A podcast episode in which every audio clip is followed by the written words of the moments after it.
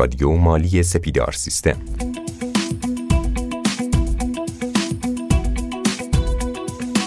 سلام و درود بر شما همراهان رادیو مالی. خوشحالیم که تونستیم با قسمت جدید همراهتون باشیم در ادامه قسمت 242 و بعد از اینکه مواد قانونی رو با آقای نکویی و خانم اکبری بررسی کردیم حالا وقتش رسیده که بریم سراغ فرایند رسیدگی و حالا نکاتی که باید توجه بکنیم.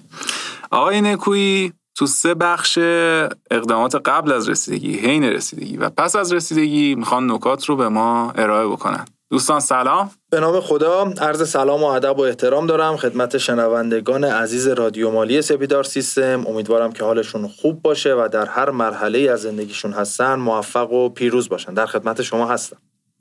بنده هم سلام عرض می‌کنم. امیدوارم که مطالبی که توی این پادکست میگیم که بیشترش تجربیاتیه که ما توی فراینده رسیدگی داشتیم برای مخاطبین مفید باشه. خیلی عمالی. جواب نکویی در خدمتی خب همونطور که شما اشاره کردید اگر بخوایم مراحل رسیدگی یا همون حسابرسی مالیاتی رو دست بندی بکنیم می‌تونیم به سه مرحله قبل از رسیدگی روز رسیدگی و بعد از رسیدگی تقسیمشون بکنیم اما اینکه چه مراحلی رو باید انجام بدیم و اینکه رسیدگی مالیاتی از کی استارتش می‌خوره و چه کارهایی رو باید انجام بدیم خدمت شما عرض خواهم کرد. خب اینکه فرایند رسیدگی از چه زمانی شروع میشه چهار تا مرحله داره که این مراحل هم همونطور که خانم اکبری فرمودن طبق تجربیات خودمون اومدیم. اینها رو براتون دسته بندی کردیم.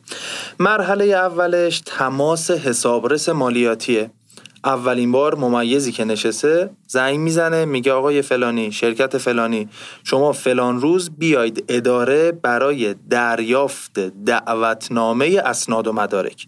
یعنی نمی‌تونه همونجا تاریخ رسیدگی شما رو مشخص بکنه. مگر اینکه برگه دعوتنامه اسناد و مدارک رو به صورت فیزیکی به شما ابلاغ بکنه. مرحله بعدی همونطور که گفتم مراجعه و توافق برای روز و ساعت رسیدگیه. مرحله بعد دریافت دعوتنامه اسناد و مدارکه و مرحله بعدی هم مشخص شدن تاریخ رسیدگی. خب حالا ما الان می‌دونیم که چه زمانی قرار رسیدگی شرکت ما یا مجموعه ما انجام بشه. مجموعه اقداماتی که ما باید انجام بدیم چه چیزهایی هستن؟ الان در مراحل قبل از رسیدگی هستیم. هنوز رسیدگی انجام نشده. من پنج تا مورد رو تیتروار میگم و هر کدومش رو ارزم به حضورتون موشکافانه تر بررسی می‌کنیم و از خانم اکبری هم تقاضا دارم که چون حالا ایشون هم تجربیات رسیدگی رو دارن توی این مراحل کمک ما کنن.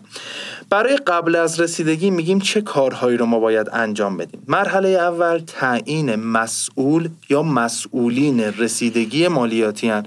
تو شرکتمون چه کسی قراره رسیدگی مالیاتی رو انجام بده؟ چه کسی قراره با ممیز مالیاتی صحبت بکنه؟ مرحله دوم گردآوری و آماده سازی اسناد و مدارک و دفاتره. مرحله سوم تهیه و تدوین کاربرگ ها و یک سری فرم های مورد نیازیه که اصولا ممیز مالیاتی موقعی که شما مراجعه می‌کنید. برای دریافت اسناد و مدارک به شما میگن که اونا رو تهیه بکنید. مرحله چهارم پیش حسابرسی مالیاتیه.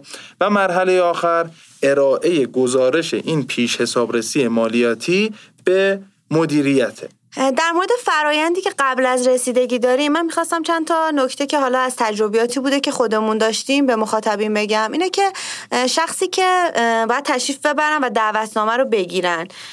حتما که حالا احتمالا مخاطبین اینو داشتن ولی اگه نداشتن بعد اینو در جریان باشن که حتما اون شخص بعدی که اشخاصی باشه که حالا توی لیست بیمه و لیست مالیات یعنی شخصی باشه که سمتی در شرکت داشته باشه.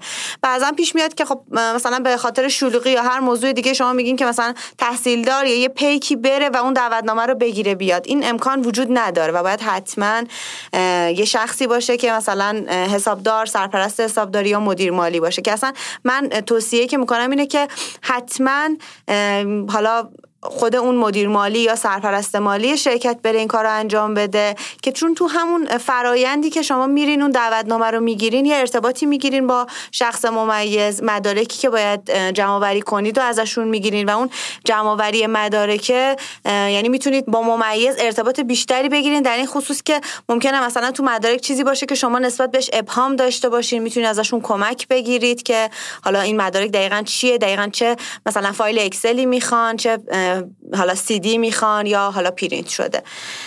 و حتما اون شخصی که از اشخاصی باشه که یه سمت مالی یا سمت اجرایی داره تو شرکت. این نکته ای بود که ما خودمون توی تجربه ای که داشتیم پیشنهاد می‌کنم که دوستانم حتما از اشخاص مالی برن برای گرفتن دعوتنامه. بسیار عالی ممنون از نکته به جایی که فرمودید. در تکمیل فرمایشات شما این رو هم بگم. حالا اگر اون فرد صرفا جزو کارکنان و توی لیست بیمه اون شرکت هم نباشه با وکالتنامه ای که از طرف شرکت داره وکالتنامه انجام امور اداری می‌تونه به عنوان وکیل اون شرکت و وکیل اون شخص مراجعه بکنه و برگه دعوتنامه اسناد و مدارک رو بگیره. بریم سراغ موضوع اول تعیین مسئولین رسیدگی. پیشنهادی که ما داریم اینه که این فرد از بین افرادی انتخاب بشه که به اصطلاح تجربه بیشتری در فرایند رسیدگی داره.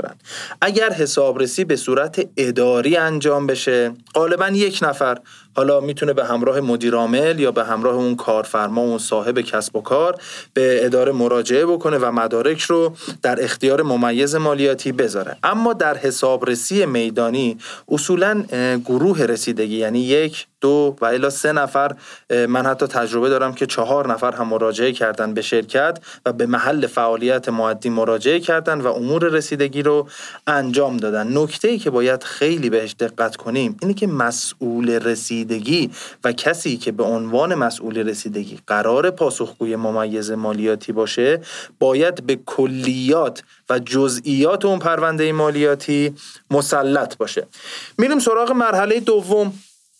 مرحله دوم گردآوری و آماده سازی اسناد و مدارک و دفاتره. اینکه چه مدارکی رو ما باید به همراه داشته باشیم. برخیاشو بنده عرض می‌کنم و خانم اکبری هم مابقی رو خدمت عزیزان عرض خواهند کرد. یک سری مدارک موقعی که ما میریم برگه دعوتنامه اسناد و مدارک رو می‌گیریم. یه برگه هستش که ممیز به اصطلاح پرینت می‌کنه در اختیار ما می‌ذاره و یک لیستی حدودا 20 الی 27 ردیف بستگی به اون ممیز و نوع فعالیت شرکت داره که میگه چه مدارکی رو برای روز رسیدگی آماده بکنید و اونها رو بیارید. یه بحثی رو من اینجا بگم. بعد بریم سراغ مدارک.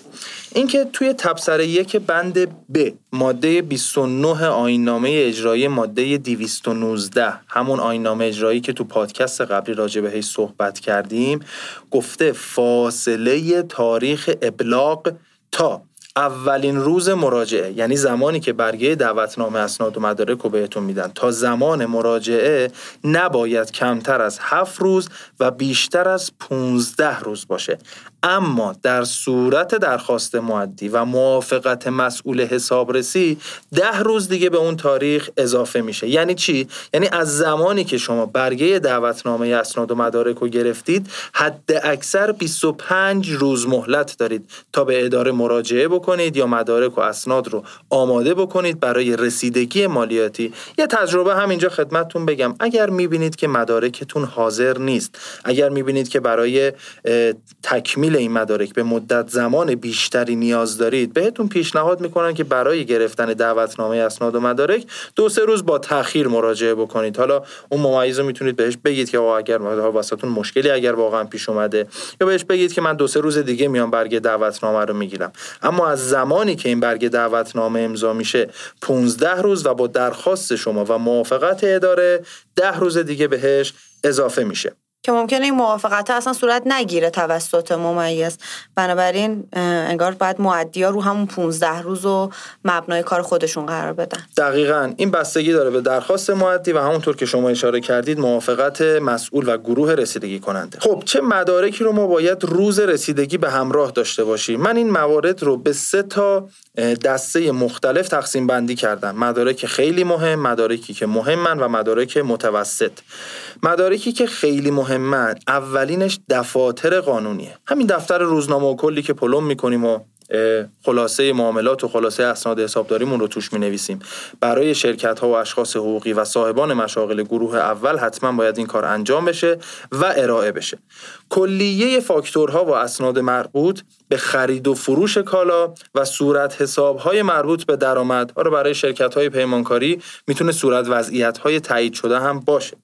صورت حسابهای بانکی و صورت مغایرتهاش صورت گردش مواد اولیه و بهای تمام شده صورت تفکیک کالا با قید اینکه آقا نرخ توشه واحد توشه به اصطلاح کاردکس کالا که بهش میگن و تراز چهار یا شیش ستونی دفتر کل و معین که اگر برای قبل و بعد بستن حسابها باشه خیلی بهتره. خب میریم سراغ مدارکی که مهمن. اگر صورتهای مالی حسابرسی شده دارید یعنی اگر مشمول ماده 272 قانون مالیات های مستقیم شدید و صورتهای مالی حسابرسی شده دارید ارائه بدید. صورت محاسبات قیمت تمام شده کالای تولیدی. آنالیز محصولات تولید. اگر واردات یا صادرات داشتید شرکت بازرگانی بودید صورتریز کامل واردات و صادراتتون رو هم کاربرگش رو تهیه بکنید هم مدارک مستندات رو ارائه بدید. مدارک مربوط به انواع قراردادهایی که دارید مثل قرارداد اجاره اسناد مربوط به هزینه ها صورتریز حقوق و دستمزدها و رسید خرید و فروش هایی که توی سامانه معاملات فصلی طبق ماده 169 ارسال می کنید حتما به همراه داشته باشید. اگر مشمول ارزش افزوده هستید اظهارنامه های چهار دوره ارزش افزوده و حتی آنالیز حساب بانکی که حالا راجع به آنالیز حساب بانکی مفصلتر توضیح خواهم داد. یک سری مدارک دیگه هم هستن که می‌تونن به شما کمک بکنن اما شاید جزء دو تا دسته بالا نشه اونا رو تقسیم بندی کرد. اگر شما شرکت سرمایه گذاری هستید صورت ریز سرمایه گذاری ها با ذکر نوع سرمایه گذاری بورسی بوده غیر بورسی بوده تو کدوم شرکت سرمایه گذاری کردید کوتاه مدت بوده بلند مدت بوده و غیره. صورت ریز تسهیلات مالی دریافتی و ایضا محل خرج کرد تسهیلاتی که شما گرفتید. صورت ریز استهلاک هایی که دارید. صورت ریز بدهکاران و بستانکاران.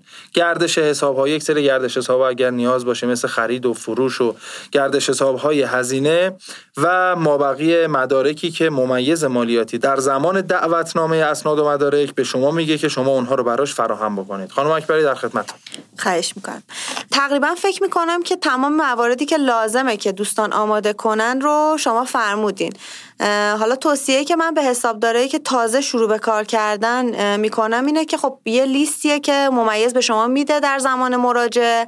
خب این لیست خوبه که داشته باشین برای سنوات بعدم ازش استفاده بکنه یعنی این یه لیست تقریبا یه لیست ثابته که اکثر مواردش هم شما فرمودین. اینو داشته باشیم. خود حسابدارا زمانی که اینا رو آماده می‌کنن اون کنترلای لازم کنترل روی دفاتر رو انجام بدن که با مانده اون سیستم حسابداریشون بخونه. اون کنترل گردش های حسابا رو همه رو انجام بدن. اگه قراره حالا دیتایی روی سی دی ریخته بشه اینا رو از قبل آماده کنن. و با توجه به اینکه میگم تمام این موارد زمانی که شما اظهارنامه رو ارسال می‌کنید قابل انجامه. بنابراین شما می‌تونید زمانی که حالا فرض کنید مثلا سال مالیتون اگه 29 12 باشه. تیر ماه که اظهارنامه رو ارسال می‌کنید می‌تونید توی تابستون این مدارک رو از قبل آماده بکنید چون چیزی احتمالا به این اضافه نمیشه. حالا یه سری ممکنه یه سری گزارش ها و یه سری از موارد در تجربه رسیدگی و بسته به اون فعالیت کسب و کار شرکت به این موارد اضافه بشه. مثلا فرزن شرکتی باشه که مطالبات خیلی زیادی داشته باشه و از اون بر فروش گردش مطالبات زیاد و گردش فروش زیادی داشته باشه. خب دارایی میاد این گردش مطالبات رو با گردش فروش رو مطابقت میده. یا همون موضوع آنالیز بانکی که شما فرمودید. اصلا این آنالیز بانک به نظر من حالا شما کامل راجبش صحبت می‌کنید ولی چیزیه که در زمان تهیه اظهارنامه شما باید این آنالیز بانک رو داشته باشین. یعنی بدونید که دارین چه گردشی رو تو اظهارنامهتون می‌نویسین و نسبت به جزئیات گردشی که می‌نویسین اطلاع داشته باشین. و بقیه موارد مواردیه که میگم در تجربه رسیدگی ممکنه بسته به اون کسب و کار به این لیستی که شما فرمودید اضافه یا کم بشه. حالا اگر مثلا میگم رسیدگی ارزش افزوده رو هم با رسیدگی عمل کرد داشته باشیم خب یه سری موارد دیگه ای اضافه میشه مثل اینکه حالا تمام مواردی که شما گفتیم مثل همون ترازای کل و تبدیل به فصلی میشه. یعنی اینا رو باید فصلی تهیه کنن. یا یه موضوع خیلی مهمی که در رسیدگی ارزش افزوده داره که حالا حتما در پادکست های دیگه ما در موردش مفصل صحبت می‌کنیم. فهرست اعتبارات استفاده شده است که اینو حتما دارایی از ما می‌خواد زمانی که میاد برای رسیدگی. یعنی یه فهرستی از تمام اعتبارات یعنی اشخاص مبلغ اعتباری که استفاده کردیم و شناسه ملی اون شرکت یا کد ملی شخص باید باشه. که اینم جزو مواردیه که خب زمان رسیدگی ارزش افزوده می‌خوان و حالا نکته که وجود داره حالا خودتونم حتما می‌دونید تقریبا بیشتر رسیدگی ها رسیدگی عملکرد و ارزش افزوده با هم انجام میشه. بله بسیار ممنون. مرسی از نکاتی که اشاره فرمودید. ببینید به جز اون اسناد و مدارکی که ما قرار ارائه بدیم به سازمان امور مالیاتی برخی از کاربرگ ها رو هم حسابدارهای عزیز و مدیران مالی عزیز باید تهیه بکنن. این کاربرگ ها چیه؟ من تیتروار میگم حالا شاید دوستان نیاز باشه که یادداشت هم بکنن. کاربرگ آنالیز حساب های بانکی. آنالیز حساب های بانکی یعنی چی؟ یعنی ما بیایم حساب بانکمون رو آنالیز بکنیم. اصولا برای ممیزها و برای گروه رسیدگی کننده مبالغی که واریز شده به حساب ما یا به اصطلاح گردش بدهکار حساب های بانکی ما واسهشون اهمیت داره که این مبالغی که اومده به حساب شما بابت چه موردیه. ما میگیم آقا مثلا کل گردش ما بوده 100 میلیون تومن یه 10 میلیون تومن مانده اول دوره داشتیم و بعد میایم تقسیم بندی می‌کنیم. میگیم این میزان برای فروش این میزان برای مثلا برگشت از فروش پول به حساب ما برگشته این میزان بابت سود سپرده بانکی یا هر مورد دیگه که پول به حساب شما برگشته یا پول به حساب شما واریز شده توی این قسمت آنالیز حساب های بانکی میاد. کاربرگ گردش موجودی کالا. یا کاردکس کالا. کاربرگ واردات و صادرات. چه ارزی خریدید از کدوم کشور وارد کردید چه میزان هزینه ای بابت این واردات دادید هزینه های گمرکی شما بوده و غیره. کاربرگ دارایی های ثابت و استهلاکات. که دارایی های ثابتی که شما دارید بر اساس چه روشی اومدید اینها رو مستحلک کردید؟ چند ساله مستحلک کردید؟ آیا طبق جدول ماده 149 قانون مالیات های مستقیم هست یا خیر؟ کاربرگ درآمد هزینه اجاره. اگر ملکی اجاره دادید یا ملکی اجاره کردید بابت هزینه اون. کاربرگ حقوق و دستمزد معاملات فصلی و ارزش افزوده و کاربرگ تسهیلات مالی دریافتی که بسیار مهمه و هزینه مالی که بابت همین تسهیلات شما دریافت می‌کنید اگر بتونید اثبات بکنید جزو هزینه های قابل قبول مالیاتی شماست. مرحله بعدی می‌رسیم به پیش حسابرسی مالیاتی. ما بیشتر کارمون رو قبل از رسیدگی داریم دیگه. پیش حسابرسی مالیاتی یعنی چی؟ یعنی قبل از اینکه ممیز بخواد ما رو رسیدگی بکنه یک نفر از این مسئولین رسیدگی که تجربه بیشتری در راستای رسیدگی مالیاتی داره بیاد پرونده رو رسیدگی بکنه. اگر نقاط ضعف و مشکلاتی توی پرونده باشه به رفع اونها بپردازه. یا اگر نمی‌تونه اونها رو رفع بکنه حداقل راه حلی یا دلیلی براش پیدا بکنه. این به این میگن پیش حسابرسی مالیاتی. و اما مورد بعدی ارائه همین گزارش پیش حسابرسی مالیاتی به مدیریت آقای کارفرما آقای مدیر عامل ببین اینجاهای پرونده نقص داره. ما سعی کردیم کارمون رو انجام دادیم مدارک رو تهیه کردیم کاربرگ ها رو تهیه کردیم. اینجاهای پرونده نقص داره. حالا اگر مثلا ممیز سوالی پرسید دلیلش این بوده که این اتفاق افتاده. حتما قبل از حسابرسی مالیاتی و رسیدگی مالیاتی این گزارش پیش حسابرسی مالیاتی رو به مدیریت خودتون بفرمایید. خب اگر شما اجازه بفرمایید من چند تا نکته مهم رو می‌خوام توی رسیدگی مالیاتی بگم. دقیقا تجربیات رسیدگی و موضوع این پادکست میشه همین چند تا نکته که من می‌خوام خدمت شما عرض بکنم. نکات چیه؟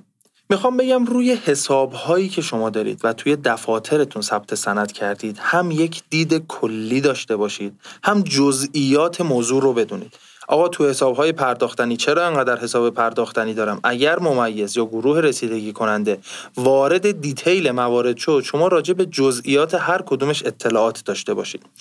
مورد بعدی اینه که حساب فروش بهای تمام شده و هزینه ها تعیین کننده مالیات شما.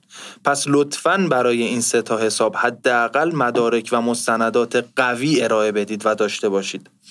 مورد بعدی سه تا چیز رو ما باید توی اظهارنامه خودمون و در زمان ارسال اظهارنامه رعایت بکنیم. یک اینکه اظهارنامه های ارزش افزوده ای که ما ارسال کردیم. خیلی از موارد هستش که سرجم چهار تا فصل فروشمون با اظهارنامه عملکردمون نمی‌خونه. میگه آقا شما تو اومدی توی اظهارنامه ارزش افزودت یک سری موارد رو گفتی توی اظهارنامه عملکرد خودت مبلغ فروش رو یه رقم دیگه ای اعلام کردی. این رو حتما مطابقت بدید و اینها با تراز سیستم حسابداری شما هم مطابقت داشته باشه. یه سامانه ای هست به نام سامانه معاملات فصلی موضوع ماده 169 که دیگه همه حسابدارا کاملا فکر می‌کنم هم اسمش رو شنیدن هم بهش مسلط باشن. داخل این سامانه شرکت ها و طرف حساب ها و طرف مقابل هایی که ما باهاشون کار می‌کنیم به اصطلاح یک سری اطلاعیه برای ما ارسال می‌کنن که از داخل همون سامانه معاملات فصلی و سامانه 169 قابل مشاهده است. پیشنهاد می‌کنم حتما اطلاعیه ها رو ببینید. اگر مغایرت داره تماس بگیرید با اون شرکت برای رفع مغایرت یا اگر شما چیزی رو یادتون رفته ثبت کنید یا فاکتوری رو نگرفتید حتما پیگیرش بشید و اون رو توی سیستم حسابداریتون ثبت کنید. فاکتور دارایی ثابت هایی که خریدید و بابتش استهلاک گرفتید. چون استهلاک یک هزینه قابل قبوله طرف میگه که آقا فاکتور دارایی ثابت تو بیار. من ببینم شما برای چه چیزی استهلاک گرفتی. حتما فاکتور دارایی ثابت هایی که خریدی رو داشته باشید. طرف بدهکار حساب های دریافتنی تجاری باید با رقم فروش و ارزش افزوده مطابقت داشته باشه دوستان این نکته بسیار مهمه و بسیار حائز اهمیت یعنی یکی از نکاتیه که شاید ممیز مالیاتی دقیقا روی این حساب دست بذاره. حساب دریافتنی تجاری شما. طرف بدهکارش باید با فروش و ارزش افزوده ای که بابتش دریافت کردید مطابقت داشته باشه. وگرنه مازادش رو می‌تونه بگه شما کتمان فروش کردی یا کتمان درآمد داشتی و از شما مالیاتش رو بگیره. حالا اگر هم اختلافی داشت حتما یه آنالیز واسش تهیه بکنید که دلیل این اختلافی که توی حساب بدهکاران تجاری من هست چیه. دقیقا نکته ای که می‌خواستم بگم همینه چون تو این حسابای دریافتنی اصولا حساس نیستن و من خیلی معدیا رو شنیدم در موردشون و دیدم که میان مثلا یه سری سندای اصلاحی چون مثلا فرض کنید نرم افزار حسابداری وجود داره که مثلا 6 سطحیه. اینا میان به خاطر اینکه اهمیتی نداره این موضوع سندای حسابداری سندای اصلاحی می‌زنن. مثلا حساب یه مشتری با حساب مشتری دیگه اشتباه سند خورده میبندن یا توی سطح سال میان مثلا مثلا عددهایی رو سند اصلاحی می‌زنن. این باعث میشه که این حساب دریافتنیشون متورم بشه و این متورم شدنش باعث حساسیت ممیز میشه. و به قول شما حالا ممکنه مثلا این دلیل اختلاف برگشت پول توسط یه مشتری یا چند تا مشتری بوده باشه. تمام اینا رو باید با اثبات داشته باشن. و اگه این عدد اختلاف عدد بزرگیه باید نمونه یعنی نمونه سند و نمونه واریز و اینا رو داشته باشن که مستنداتشون کامل باشه. چون به قول شما ممکنه بیان محکوم بشن به کتمان درآمد. بله دقیقا تجربه ای که شما فرمودید برای بنده و حتما برای شنوندگان عزیز هم اتفاق افتاده. میریم سراغ مورد بعدی. مبلغ هزینه اجاره ای که دارید توی سیستمتون ثبت می‌کنید با اجاره نامه مطابقت داشته باشه. امکان داره شما تو اجاره نامه یه رقمی زده باشید یه رقم دیگه دارید به عنوان اجاره پرداخت می‌کنید و اگر مطابقت نداشته باشه این هزینه برگشت می‌خوره. فیش هایی که بابت مالیات تکلیفی اجاره پرداخت کردید حتما توی دسترستون باشه و حتما زمینه این قرارداد و هزینه اجاره بشه. مورد بعدی اینه که شماره صورت حساب های فروش یا همون فاکتور فروش هایی که صادر کردید به ترتیب باشه. تقدم تأخر رو رعایت بکنید. فاکتور شماره دو رو نزنید برای برج سه. بعد مثلا فاکتور شماره یک رو بیاید بزنید واسه برج چهار. این تقدم تأخر صدور صورت حساب ها و شماره فاکتورها رعایت بشه. صورت مقایرت بانکی اگر تهیه کردید گردش بدهکار بستانکارش حتما با ارزم به حضور شما سیستمتون و صورت حساب های بانکیتون بخونه. گردش حساب جاری شرکا اگر داشتید آنالیز بشود. موردی که توی بحث قبلی هم خدمتون عرض کردم. اگر تسهیلات مالی گرفتید محل خرج کرده تسهیلات رو مشخص کرده باشید. خیلی از مواقع هستش که شرکت ها تسهیلات مالی دریافت می‌کنن اما اون تسهیلات مالی رو مدیر عامل برداشت می‌کنه و می‌خوان هزینه مالیش رو به عنوان هزینه قابل قبول توی تراز خودشون بیارن و توی اظهارنامه خودشون بیارن که متاسفانه ممیز این رو نمیپذیره. ارزم به حضورتون اگر سود سهامی داشتید حالا اینا دیگه بستگی به شرکت خودتون داره. اگر سود سهام دریافتی داشتید مستندات رو سعی بکنید از سامانه سجام بگیرید. اگر شرکت تولیدی هستید حتما آنالیز بهای تمام شده محصولات تولید شده رو داشته باشید و بدونید که چرا بهای تمام شده به این شکل تهیه شده و بهش مسلط باشید. و موارد دیگه ای که حالا توی ارزم به حضورتون روز رسیدگی باید رعایت کنید.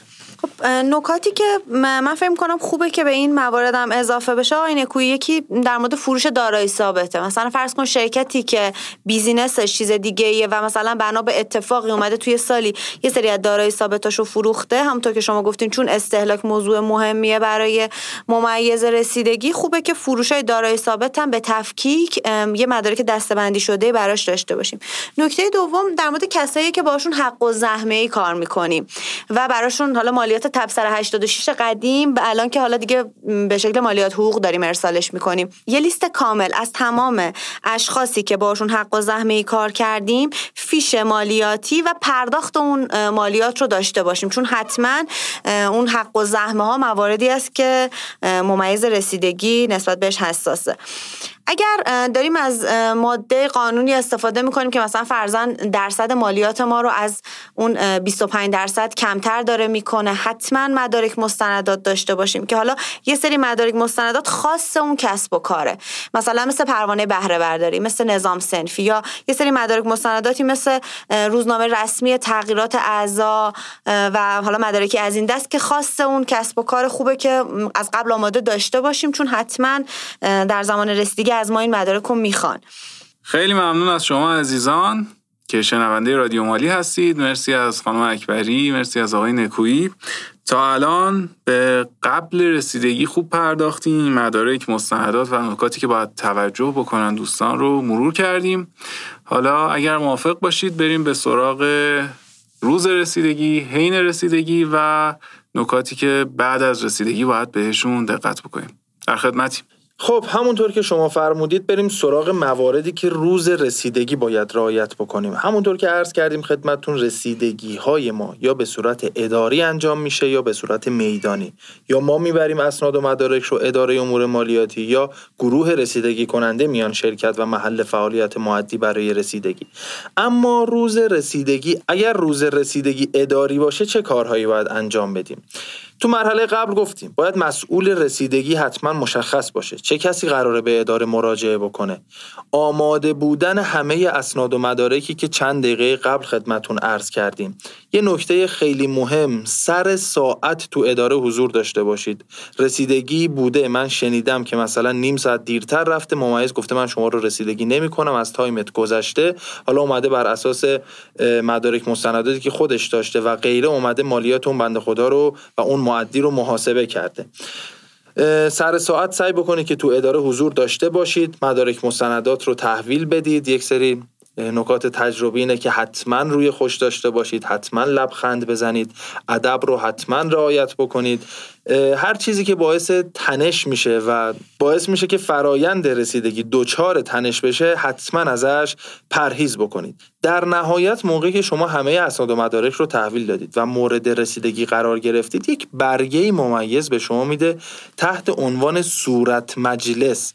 صورت مجلس یا صورت جلسه مدارک و مستنداتی که شما به ممیزتون ارائه دادید. حتما قبل از امضای این برگه صورت مجلس اون رو مطالعه کنید. ببینید آیا کلیه مدارکی که شما تحویل دادید ممیزتون داخل اون برگه صورت مجلس یا صورت جلسه حسابرسی اوورده یا نه.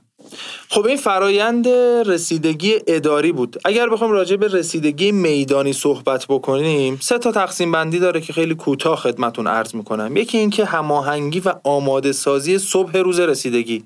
چه کاری قرار انجام بشه؟ چه ساعتی قرار ممیز و گروه رسیدگی کننده بیان؟ چه کارهایی رو باید انجام بدهیم و چه کارهایی رو نباید انجام بدیم؟ ببینید قبل از اینکه ممیز و گروه رسیدگی کننده مراجعه بکنن به محل فعالیت معدی بهتر بهتره که پرونده رو یک مرور نهایی بکنیم با برگه دعوتنامه اسناد و مدارک و مواردی که ممیز گفته مجددا تطبیق بدیم.